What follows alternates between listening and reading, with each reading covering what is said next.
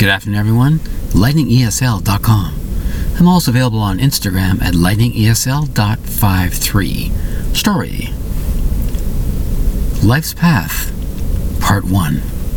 Years ago, at the age of nine, my father offered me a chance to work in a coffee shop at a hotel. My father worked at such a hotel. At such a young age, of course, I was defiant of the idea of working rather than playing with my friends, just like all the other kids of the neighborhood were doing. My job was to work at the hotel for weekends and summers. So my weekend timetable was 5:30 a.m. to 4 p.m. during every Saturday and Sunday.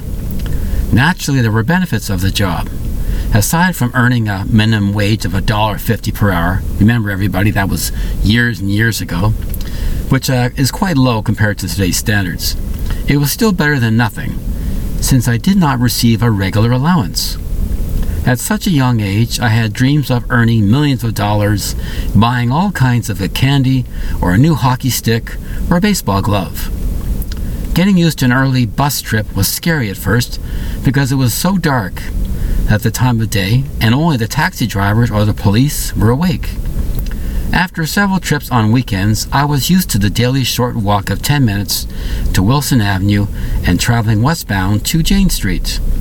From the bus stop, I would walk across Jane Street to the hotel and walk into the Pagoda House coffee shop, where I started my shift. The name of the hotel was the Beverly Hills Motor Hotel. It was a motel with one floor for guests, a large dining area for parties, etc., and a nightclub. The nightclub was called the Hook and Ladder Club. In the club was about 500 chairs for many, many guests. Each Saturday and Sunday, at night, they had live entertainment.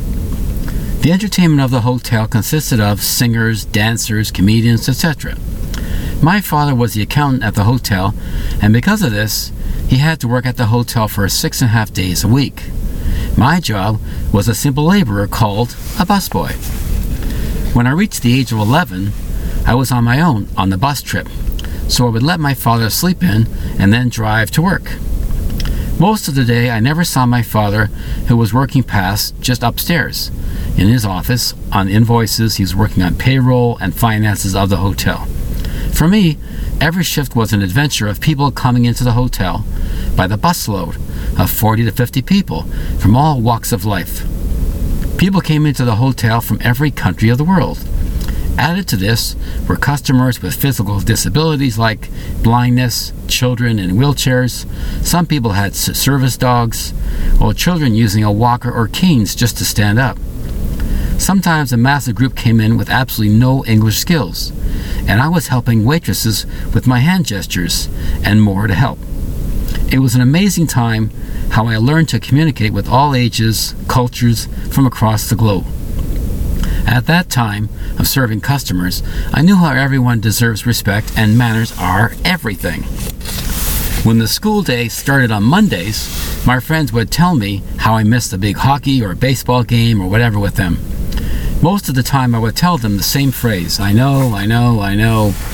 As years went by, I learned so much about culture, languages, and how people survive in different countries. I suppose I matured a lot faster than most kids because I had no choice, or maybe my father had this plan all along for me. After about 10 years of this part time job, I had enough money saved up to buy a very first car of my own, a 1968 Volkswagen Beetle. It was a five speed standard shift, and naturally, I had no idea how to work the gears. On the other hand, my best friend was thinking about buying a Toyota Corolla, and it also had stick shift. So we put our heads together and decided to learn together. But how do we both learn stick shift without spending money? We decided to go to Don Valley Toyota dealership and take a test drive with one of their cars. It was a Toyota Celica, or now it's pronounced Celica, a five speed car with all the nice toys and whistles that came with the car. In those days, we could simply hand in our driver's license to the man at the dealer, and off we went for the test drive. The dealership is located in Woodbine Steeles Avenue part of the city.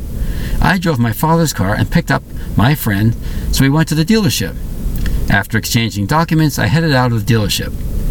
Just starting out with no manual shift shift training, I trudged along forward, backward, forward, backward, and so on.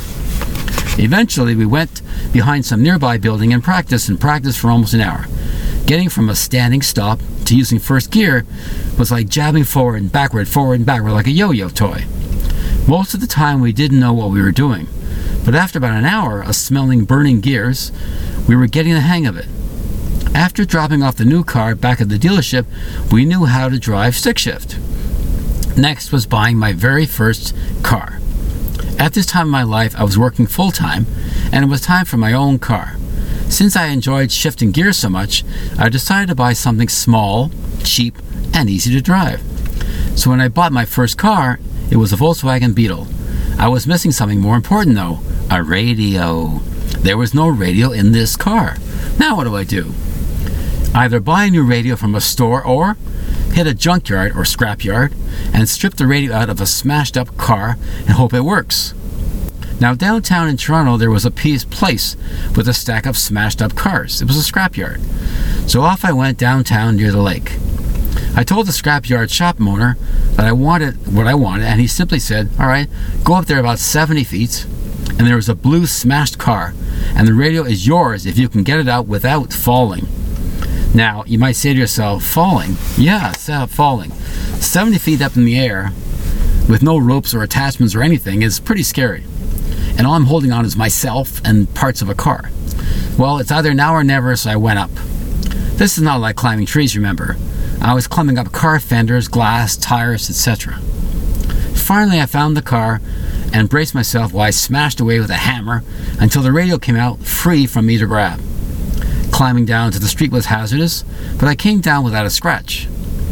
The end result was my very own AM FM radio and, in those days, 8 track player. Yeah, 8 track player. Awaiting my capable hands to install in my very own first car. Boy, was I excited.